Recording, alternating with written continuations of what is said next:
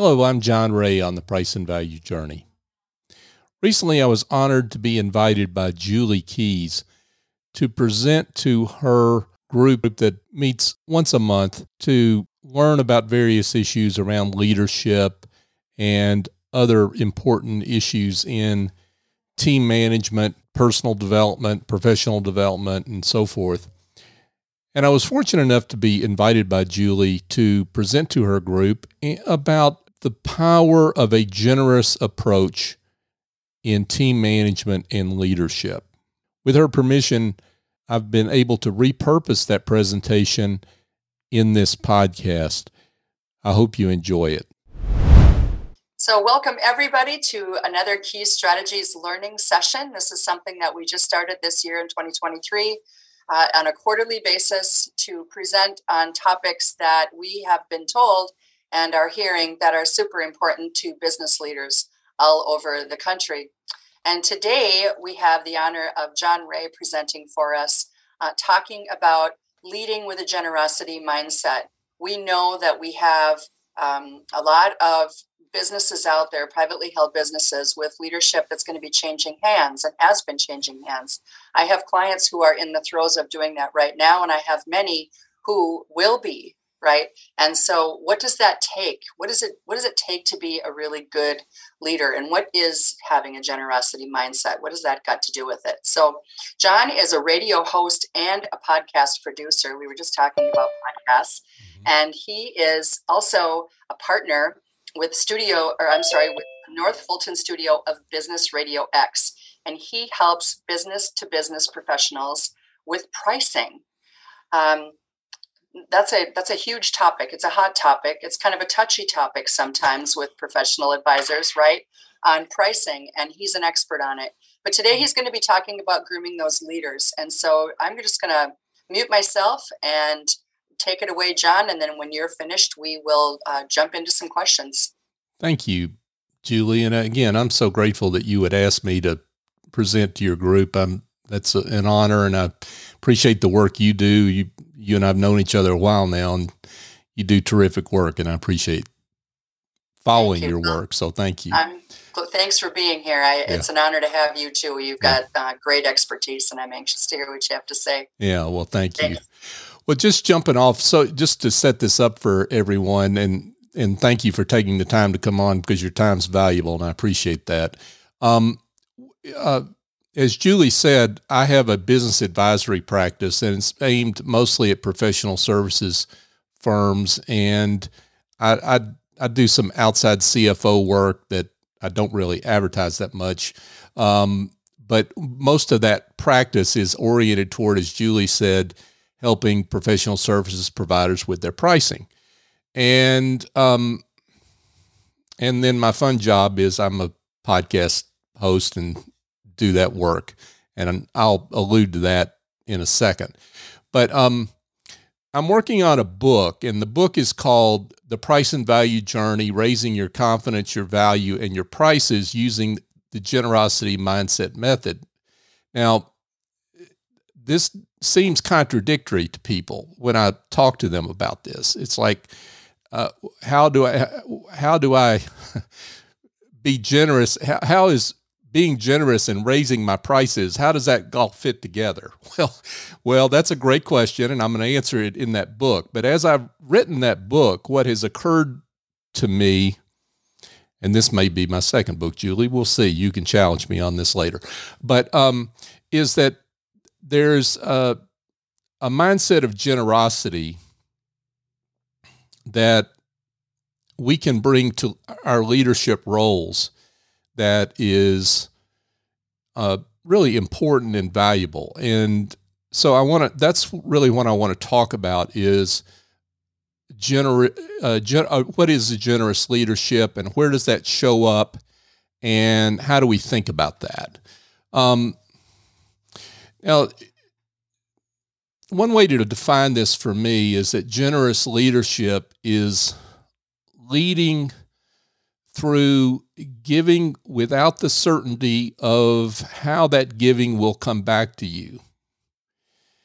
Now, this is flies in the face of a lot of things we learn in business school. It flies in the face of a lot of things that we have grown up believing. Um, and I'm not saying that return on investment is suddenly a, a, a bad thing. Okay. So don't get me wrong. Um, but it, it's, it is a belief in some principles that I think we know intuitively. I mean, one of those principles is um, the law of reciprocity. So, a lot of you may have heard of the law of reciprocity, where, um, you know, for example, if if, if Julie um, does something nice for me, then I, I I feel an obligation to Julie, or I feel uh, drawn to Julie. Even better said, right in some way, uh, because she's done done something uh, for me that's thoughtful and generous, and I'm I'm drawn to her, right? So, um, and I want to reciprocate that in some way.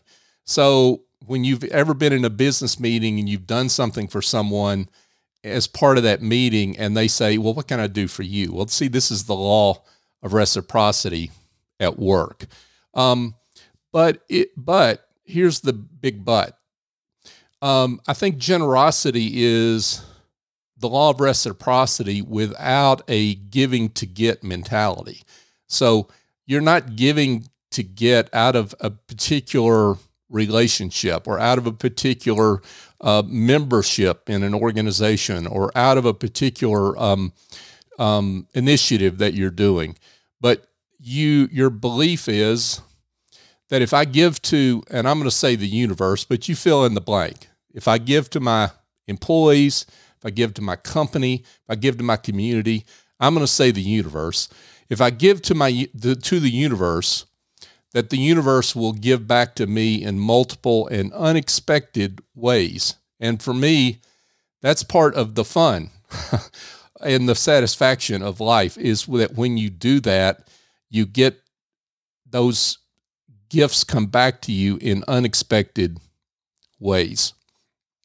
Um, this avoids giving, which is transactional. So, um, and I'm not criticizing, I'm just observing, okay, here. So, um, but, you know, people give all the time to get their name on a building or, you know, what have you. And that's good. It, it performs great work, but there's something transactional in that, right? And that doesn't make, again, does not make it bad. Um, but what it says, what it, what I think there's something more here that we're, I think, as human beings called to do. And that we don't want to get ourselves in a situation where the only time we give is when it's transactional. And I guess that's the tension that we we're always we always have in our heads, or to me, about this topic, right? Um, the reason I bring this up is because people's radar is very acute. People can sniff transactional a mile away. This is whether it's true from employees, our customers, um, our uh, uh, colleagues in the in in our respective industries. They can sniff out when the transactional a mile away. So so with that said, let, let me talk. Let me talk a little bit about, I guess, what the um, kind of what the characteristics, or I guess the the the the dichotomy is here. I mean, because what you're talking about at it as at its extremes are a generosity mindset versus a mindset of scarcity. Okay. Um, and by the way, one point um, any mindsets that we have, whether it's about generosity or scarcity or anything else, they are not binary and they're not fixed. We we have a tendency, all of us, to be somewhere in the middle of these things, and none of us, in most cases, are at one ex- extreme or the other and we drift between these two extremes based on our predilections, how we were raised, the the the self talk we have in our heads, um, our influences in life, and our circumstances. Um, so it's kind of important for us to interrogate where we are, um, and to be honest with where we are, right? Um, um, so let's talk about some of the what the characteristics of a generosity mindset versus a mindset of scarcity. Um, for example, abundance. Abundance is present always, um, and can be shared. Versus a mindset of scarcity, which says resources are limited and much must be hoarded. So, the world is a generous place. It gives to us if we give to it it sometimes gives to us when we don't give to it, versus an idea that the pie is fixed. Um, enjoyment in giving and sharing and helping others versus seeing giving as a loss that must be avoided in some way um, or made up later. Um, being being uh, and by the way, this outline that I'm working off of, I'm happy to send out later. So if that takes pressure off writing it down, I'm happy to give it to Julie and let her send it out to everyone. Um, um, being uh, grateful for what's given and seeking opportunities to give back in in in that gratefulness, in that gratitude, versus the fear of not having enough. Um, a collaborative approach, seeking win win solutions versus a competitive approach that everyone's our competitor, that, you know, it's a tooth and claw world, right? Um, encouraging personal growth and development versus hindering personal growth and development. I'll talk about this with employees later. Um, that life is full of abundance and possibilities versus limitations and obstacles. Again, just re- reiterate, this is not, most people are not on either pole here, and we drift between these poles. And sometimes we score higher uh, on w- one of these elements than another. Um, um, so we're not consistent all the way down the line here, but um, oh, here's another one I missed. Um, money and capital. Money and capital as a tool for creating opportunities and enriching lives versus money and capital as a scarce resource to be protected at all cost. Um, one example of that is uh, I'm I'm reading uh, Bernie Marcus's book right now. Um, Bernie Marcus, co-founder of Home Depot, and one of the lines in that book that struck me was, "Pay that they operated the company off this philosophy, and I they grew a little bit, you might say, over the years, right?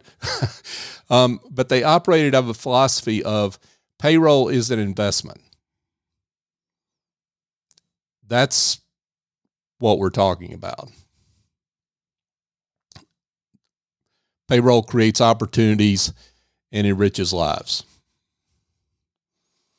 versus uh, versus being a scarce resource. Um, one place that this shows up uh, here in the in the nonprofit world is a concept called asset-based community development, and this is a really important um, trend that we have seen in the way a lot of uh, nonprofits and charitable organizations have looked at their role. Um, and since, and a lot of them have been real frank with themselves and saying the problem we're trying to solve is not getting better. And so we need to look at why that is. And part of that has to do with uh, looking at their the community they serve. I'll I'll put it put it in that context. Um, instead of focusing on deficits, focusing on the assets in a community and building from there versus focusing on the deficits and needs. So, for example, um, looking at what is there versus what's missing, um, looking at possibilities versus problems, strengths, capacities, and assets versus needs. What are our strengths that we have? What are our assets that we have? Let's go deep on that question. Um, doing with and enabling to do with whatever you have versus doing to. So, um, working inside out in a community or in an organization versus a top down command control command and control kind of philosophy. Um, there's a lot more to say about ABCD, but I encourage you to maybe dip into it and and think about it, and I can answer more questions about it. But um, but putting it into practice involves several things that I think all of us can take and use in our teams and our organizations. One is collecting stories. That's one of the places ABCD starts is collecting stories. And the idea of collecting stories is number one, the stories are powerful. Um, um, we have a, it's almost built into our DNA in terms of how we respond to stories. Um, collecting stories in this case helps reinforce strengths. It helps discover strengths and discover assets. Sometimes when we ask people to share, we learn things about them that we never knew before. Um, one of the things I do when I facilitate a group is I go around as a, you know, as a, as a because I'm the like the guy that knows nothing about anybody, right? So I go in and I say, "Tell me the one thing that you wish people would ask you about that they don't know." Or tell right, tell me the one thing that um, people would be surprised about if they knew about you. And it's amazing what comes out of that that just that one question, right? Um, and you discover assets that people have that they have been shy to talk about or have never shared before. Um, and sometimes those assets are are those capabilities are capabilities you can use in some way in the organization. Um, then mapping assets, gifts, and capabilities of group members. So you you collect these stories, and you're you're basically you're doing a census of the assets, the gifts, the capabilities of this group, of this community, of this organization, whatever you're talking about here, and you're mapping those, um, or compiling those, another way to say it. Um, and what that does is create um, a balance sheet of soft assets that you did not know maybe that you fully had right? That you can utilize to the to the good of your organization. Um, and then asking the group because the group's already participating here, asking the group to contribute to a shared vision and plan that is based on those assets.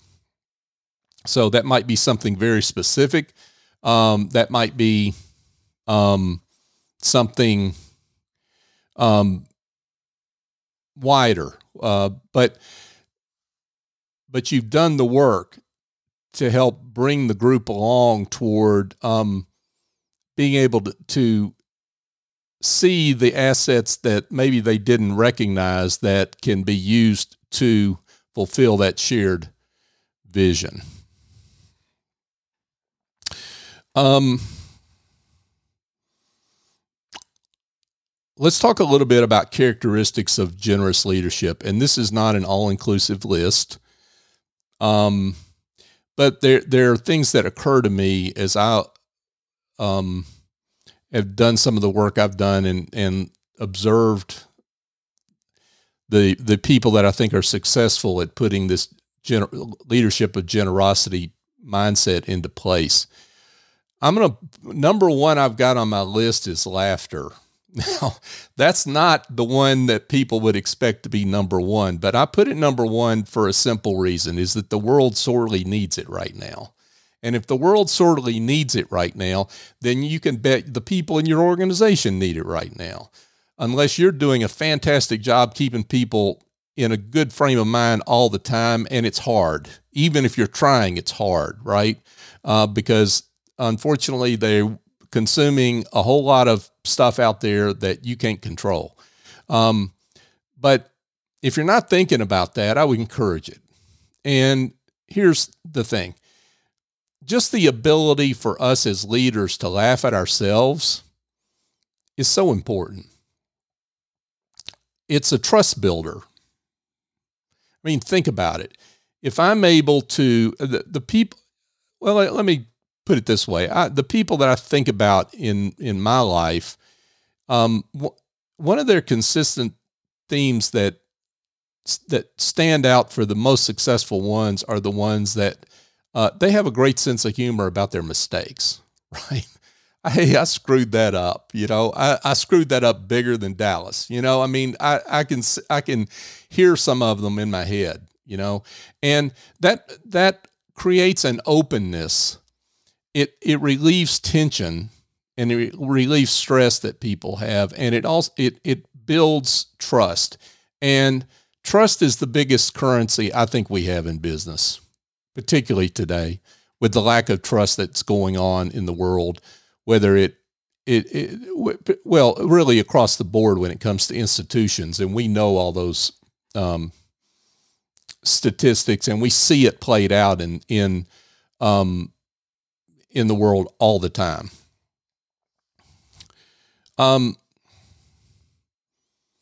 I actually uh, know of a company that um, for their awards dinner um, every year they bring in a comedian um, and that comedian does the homework to make his emceeing work around that awards um, he he does his homework to figure out like where he needs to poke a little fun and have fun um, i know another company that they have they uh, they're an accounting uh, search firm. Uh, that's they so they do executive search for accountants and CPAs. And their big thing is every year they raise they have a big event where they raise money for junior achievement, but then they the whole theme of it is they uh, give an award to the world's funniest accountant. So so they they they recruit accounting accountants or CPAs from their uh, the their network to enter this competition and they rent out a whole comedy club. They, they close the place down and rent it out and they do a big fundraiser for junior achievement and it's a big deal, you know, and it, I love that because it's not only laughter, but it goes against type, right? And and so it, it creates a different mindset around their whole business, and I love that. Um, so, another characteristic of generous leadership, you would expect me to say gratitude. And yes, I'm going to say gratitude. And gratitude is, let me just say this yes, it's about gratitude is about being thankful, it's about bu- building relationships that get created and deepened because you're of, of, of gratitude. Um, it's creating a positive feedback loop because you're encouraging gratitude in others, right? Um, but I would say just one thing about gratitude is let's think about using gratitude in a way beyond just, hey, great job on this thing I assigned you to. Um, here's an idea. Um, thank you for having the courage to try something different. See, that's really opens people up to innovation and ideas. And um, innovation and ideas are what drive our organizations in ways that we might not go otherwise. Um, listening. So, you know, th- this is one of these things where I'll, I'll, just say we all think we listen better than we do. And that's just not my opinion. That's what the stats say. And we all think people have a perception of us that is not quite right because we don't listen effectively enough and everybody knows that two ears and one mouth thing but we we don't we, it's something we, it's a it's a lifetime amount of work to be an effective listener um and so i'm constantly well i, I did another show on this i'm posting it tomorrow on linkedin about um uh, uh, uh, an expert on listening i'm doing that not because I think the world needs it as much as I need it. Okay, so I do it to, for to for myself, and if somebody else wants to come along and benefit from that, great. But it reminds me of sharpening that skill because we can never uh, sharpen that skill enough. Um, a subset of listening is asking questions and learning how to ask effective questions um, because you cannot ask effective questions if you're not listening effectively. Um, catalytic questions are really important. And by catalytic questions, this is a, a, a term, if you will, by a fellow named Hal Gregersen, um, who talked about questions that break open and get the truth in the room. One of the things he encourages, and we don't have time to go into it right now, but he encourages a practice called question burst, where you attack a problem only with a group, small group, simply by asking questions about it. You're limited to asking questions, not providing solutions, asking questions. What if we did this? What about that? And I know that sounds weird, but I've been through this exercise and it's very powerful what comes out of it. So, more on, I, I, will have that in the outline for you and you can look at that later. Uh, but so, vulnerability. Now, this is one where I know some people like want to hit like leave the meeting because we've heard so much about vulnerability, right? Um, here's my thought about vulnerability it's not dramatically oversharing who you are, it's just being human, right? Um, because we have to examine our motivations for sharing what we share. Um, because sometimes that it can be a little transactional, right? I mean, you've seen that where people share in order to get a response, and that's not what it vulnerability at its best is. It's just being human and saying, "Hey, I'm I've got these same problems you do." Right? In the middle of the pandemic, I'm feeling the same things you're feeling. That's it. And you don't have to say, "Hey, my spouse has depression right now and it's really dragging me down." you can say, I've got things going on at home right now and I just need your grace. That's all you have to say. So it's, it's, it's, um, so I get the concern about what vulnerability is. That's one way I think about it. And then there's stability. So stability in a very chaotic world is really, really important. I think calm is part of that as well. Um, one of the most popular things I ever put up was um, on a, as a post was something I put up right at the beginning of the pandemic was about calm. Is that like as professional services providers, which is my tribe, um, our biggest value that we can give to people, we could have given to people at that moment, and frankly, right now, because it's a crazy time right now too, um, is calm. It just being the the non anxious presence that people can rely on. That we don't bring a um, can of gasoline to the conversation. Um, sometimes how we react to an, a negative event is much more important because it's more memorable than the implications of the event itself. Now, think about that. Think about the people that you've run into in the past. Like, think about the pandemic. Maybe that's an, an example. The the the people where we have come through that, right? But you still remember those who reacted in certain ways, right? That really, again, brought gasoline to the to the to the problem instead of calm, instead of um, stability. And and then when we do when we when we are calm and when we offer stability to our uh, team, we're modeling healthy coping mechanisms, and people need that today. That's one thing people are lacking is healthy coping mechanisms. So let's um I'm going to give a few examples where generous leadership shows up. Um, and I've got a few examples that involve customers, uh, employees, and sales and marketing. So pros- prospective clients. Okay, so let's talk about um, let's talk about employees first. Um, encouraging personal growth and development.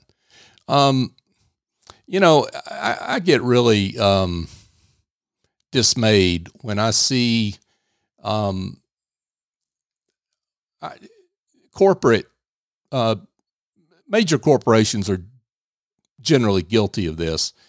Um, I will invite someone on a show and they'll tell me, well, I, I'm not allowed to speak for the organization, or that has to go up through, you know, media approval or whatever. And I'm like, well, the, you know, the, or such and such speaks for the organization. I'm like, well, I, the invite's not to such and such. I want to talk to you, right? Um, and it's it's odd to me that um, that big corporations, as smart as they claim to be, can't figure out a way to highlight their people any better than that. Um, and that has a lot to do with encouraging personal growth and development, right? Uh, uh, encouraging people to to to um, figuring out a way to let people expand their horizons, right? Um, and that might not have anything to do with the employee's current role. And isn't that kind of part of the point, right? We're supposed to be developing people.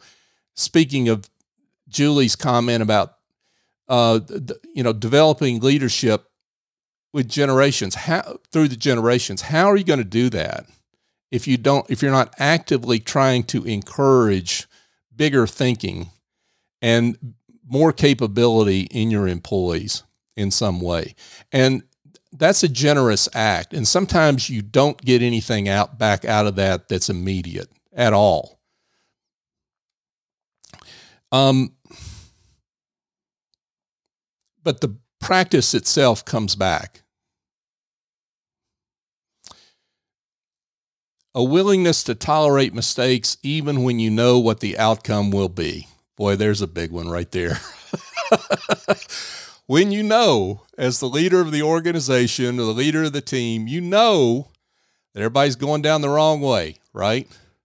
Um, sorry, I've got Bernie Marcus on my mind because I'm I'm finishing up his book right now. But he talks about a meeting he had with Arthur Blank and a couple of other his people, and where he was on one side and they were on the other side on a particular issue, and he said you know, by George, I'm the CFO. I think the language is more colorful, but by George, I'm the CEO here, and this is my decision. This is my company, and you know, I'm making this decision. And so, because he was tired of the arguing, um, he slept on it and came back the next morning, and he realized that was not the way to conclude that meeting.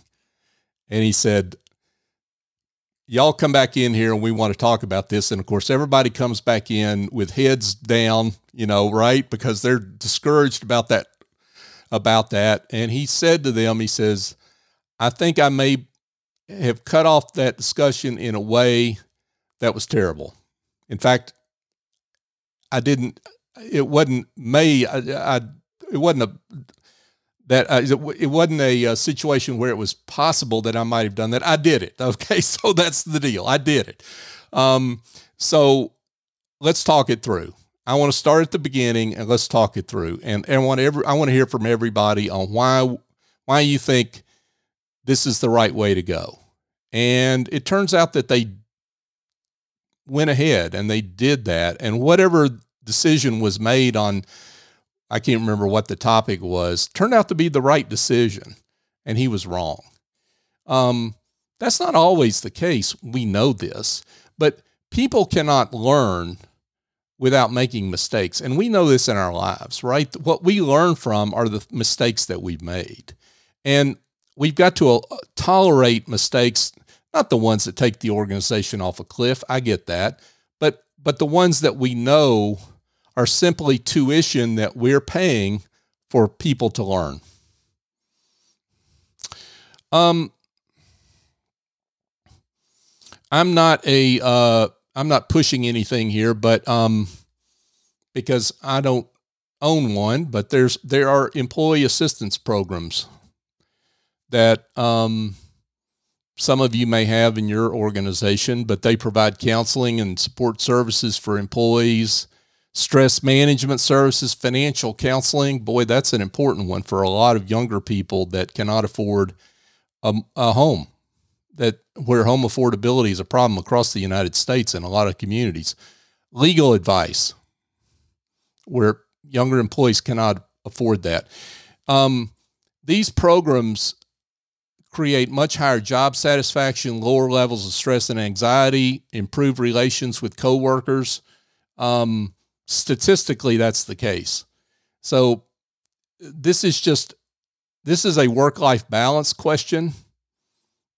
That is a way to address work-life balance um, without that having to be a big deal, right? Um, so I just put that out there um, for you to think about. Um, real quickly, because I want to get to the uh, end of this, and uh, I'd rather hear your questions as, and thoughts as opposed to me talking much longer.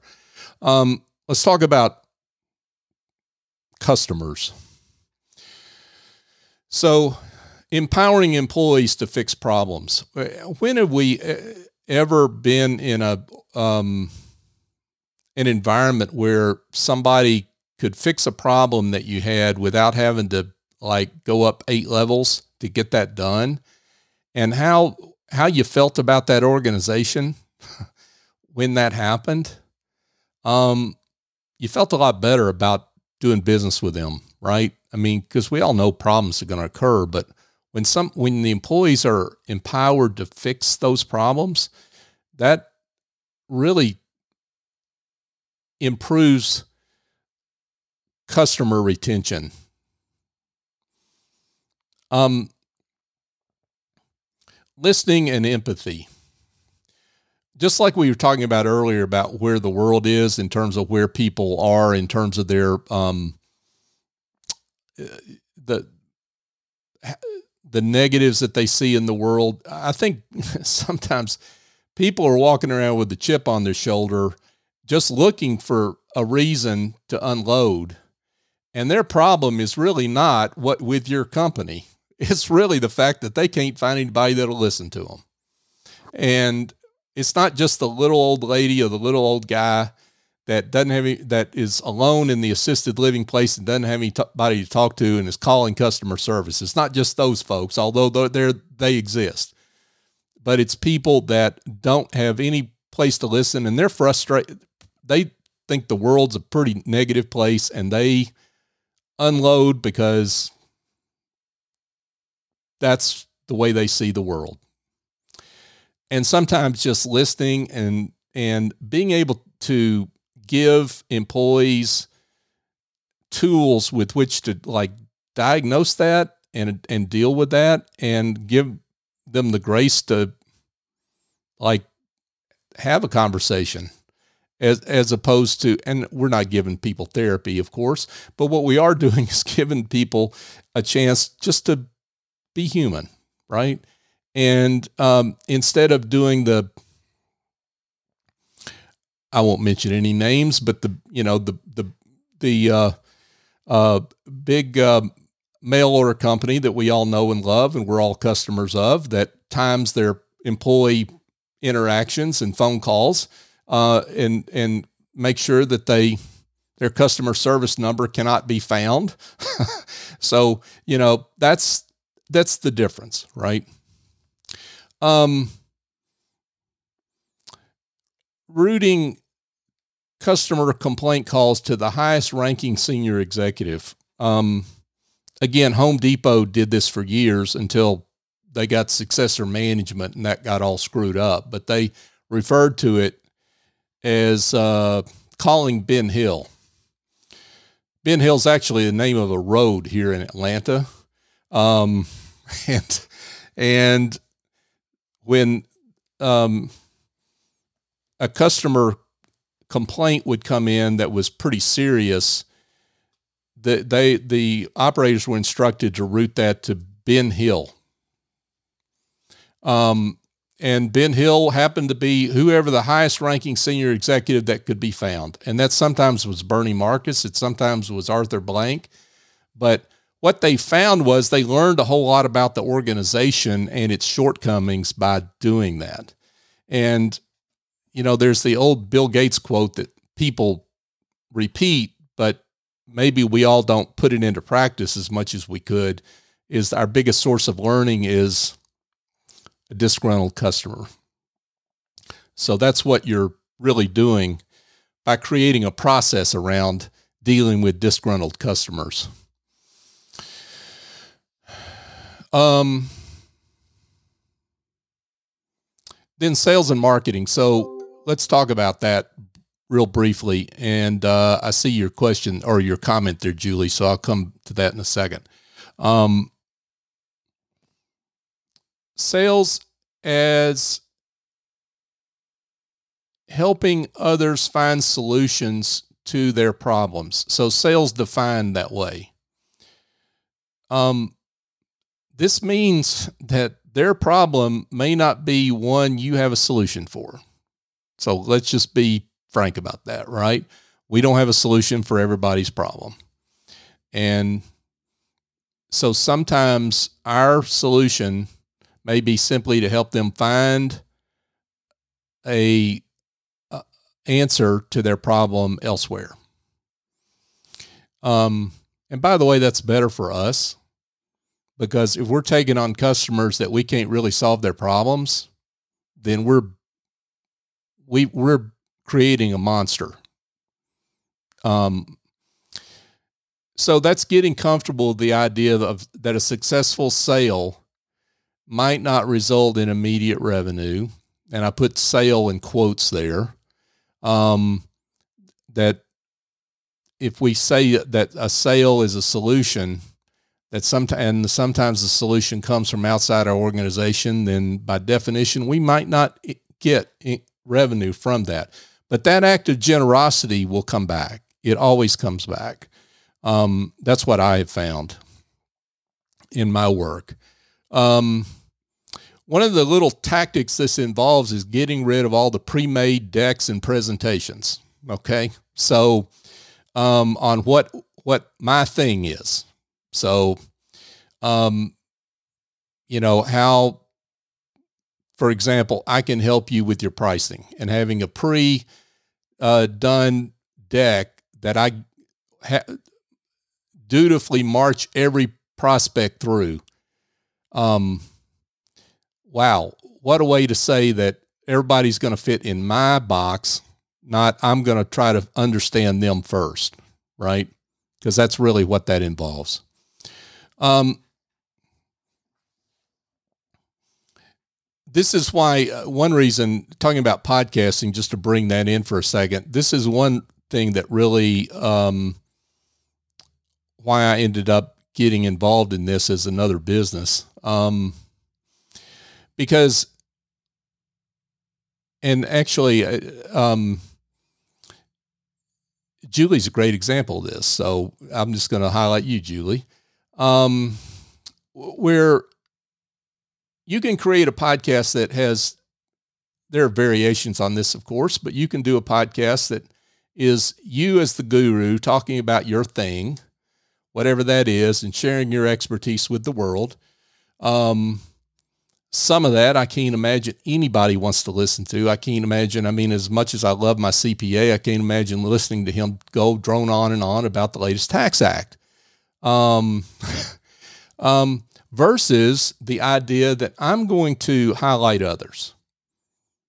I'm, I'm going to highlight others, interview others, and showcase them. And I'm comfortable with that, right? I don't have the ego need of having to like talk about myself. I can highlight others.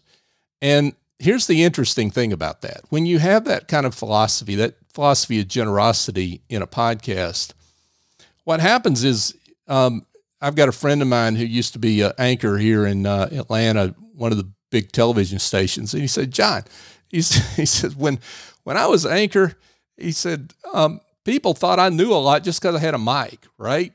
And he said, I get all these invites all over the place to speak and to be a MC and, um, you know, uh, uh, be the uh, master of ceremonies for this dinner and that dinner. That, you know, that was a lot of fun and, uh, and profitable. and it's interesting that when you highlight others and you do that in an organized way, uh, and that's really what Julie does in her podcast, you create uh, that tribe. Really, you're the mic at the center of that tribe, and that tribe wants to help you. And that's what always happens in that environment. And that's why, um, that's what I advocate for my clients that do a podcast is to do it that way. And quit talking about yourself. And you will get something out of it. And i actually had a have uh, got an a, attorney right now. And if you know anything about the, the business of law it's extremely hard to recruit attorneys if you're trying to build a firm. And this guy has figured out, I love this idea, is the way he's recruiting is to go out and interview other attorneys. Now, if you've never, if you know anything about attorneys, you know that they like to talk. So they always are happy to get that invitation, right? And so he's building relationships out there among attorneys and hiring some of them for his firm through a podcast. And now that is pretty, that's the best recruiting story I've got for you today. That was that's a pretty good one. So um, that those are some ideas about generosity in sales and marketing. Um, yeah.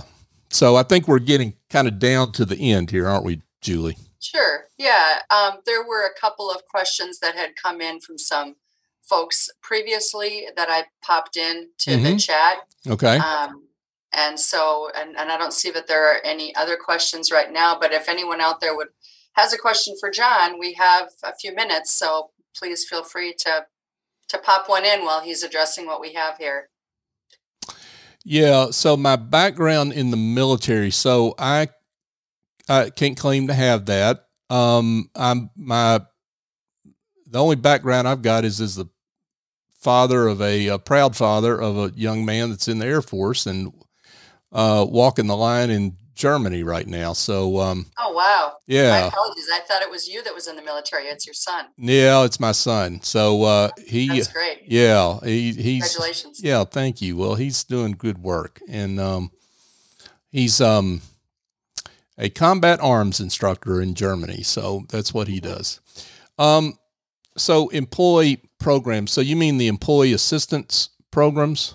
Yeah, you briefly mentioned that, and I, I have got a client that actually is using the Dave Ramsey program mm-hmm. under under um, uh, it's an employee like finance, um, you know, mentoring or advice or whatever. I'm not exactly sure how it runs, but it's meant to help the employees with managing their finances, saving money, um, understanding how money works, that kind of thing, which you know we think we'd all know, but you know they don't teach you that in school, and and if you didn't get it at home, then you need to go find it, right? And they have a lot of young employees that work in the field, and so they're they're using that program right now to help them out as a as an employee benefit. But you mentioned other ones that I had not heard of before.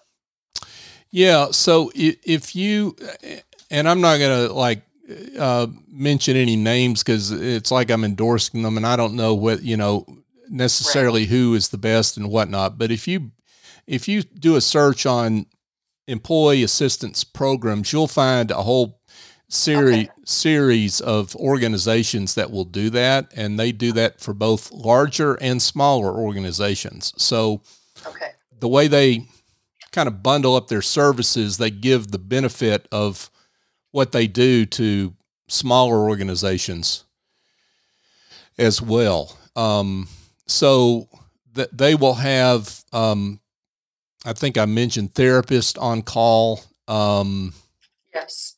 Uh, financial counselors, uh, legal advice, and this is just some one of these real basic things that employees run into that they don't really necessarily want to share with the boss, us, right? Um, but they need help, and you're acknowledging that fact, yes. right? So um, that's that's those that's what I'm referring to there.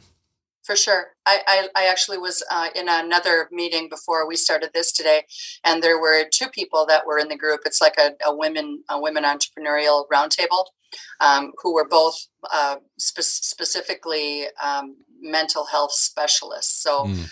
One actually goes into companies and helps them create programs mm-hmm. to foster mental health because the suicide rate is so high everywhere in the country, not just with you know lower level employees or mid level employees, but like executives too. Mm-hmm. And um, and so that's what uh, they were both actually just talking about that. So thanks for bringing that up because that's a huge topic.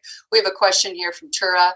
Um, what are other specific examples for generous leadership with your employees? That's a good question. Yeah, that's that's uh that's a great question. Um, you know, I think I think um,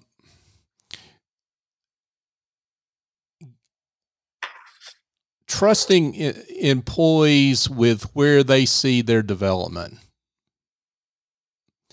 Sometimes we've got, or maybe we don't, maybe we don't think about this enough, um, is getting people, giving people a clear path as to what is where they can go in the organization. Right. Right. And having conversations around that and mm-hmm. and sometimes it's also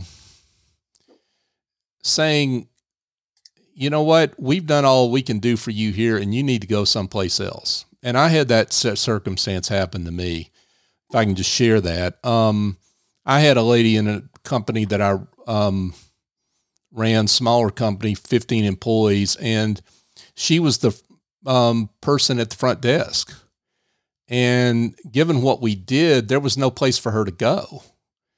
And she had been there, I don't know, three years or something like that. And I called her in and I, I gave this some thought.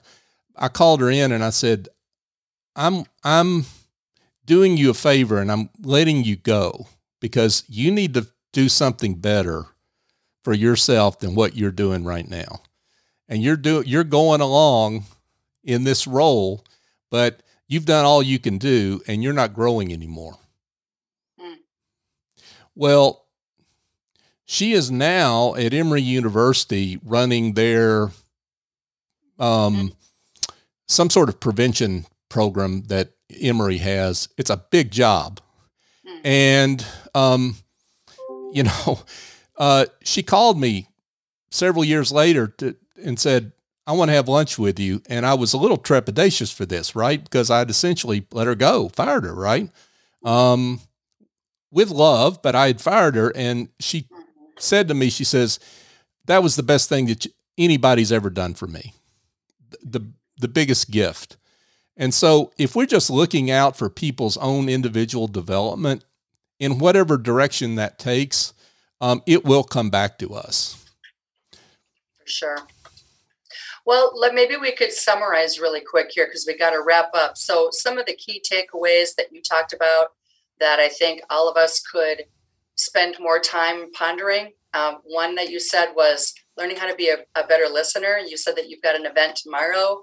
Um, you also are are uh, working on a new book that you're going to be publishing soon. So we're going to definitely have that in um, as a link in our recording. So you'll have to send me a link on how to go about ordering that book. Um, but you said listening. Um, you said um, letting employees make mistakes. Um, what else did you say, John? Assistance programs.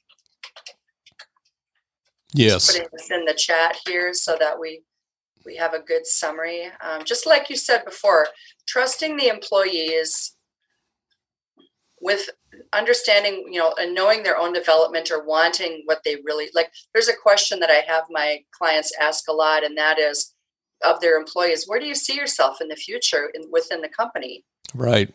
They don't always ask that question, and I think it's important for them to ask that question. Yeah. we might get surprised by the answer. Well, and to be comfortable with the answer, right? Mm-hmm. So how we react to the answer is sometimes just as important as the answer, maybe more important. Mm-hmm. Well, great. Well, thank you everyone for joining us today. Thank you, John, for your generosity and for being a part of this program. We really appreciate it. And that's it. And I would like to thank again Julie Keyes of KeyeStrategies so much for inviting me to present to our group. If you'd like to know more about Julie, go to keyestrategies.com, K E Y E strategies.com. You can learn more about her and her work. And uh, I particularly endorse her Poised for Exit podcast. It's a show for and by business owners about a range of issues in planning your business exit strategy. So check that out. It's on your favorite podcast app. Again, Poised for Exit podcast. And if you would like to know more about this series, go to pricevaluejourney.com. You can find the show archive series there. You can also find the series on your favorite podcast app. And I'd be honored if you're not already a subscriber to subscribe. Thank you in advance for that.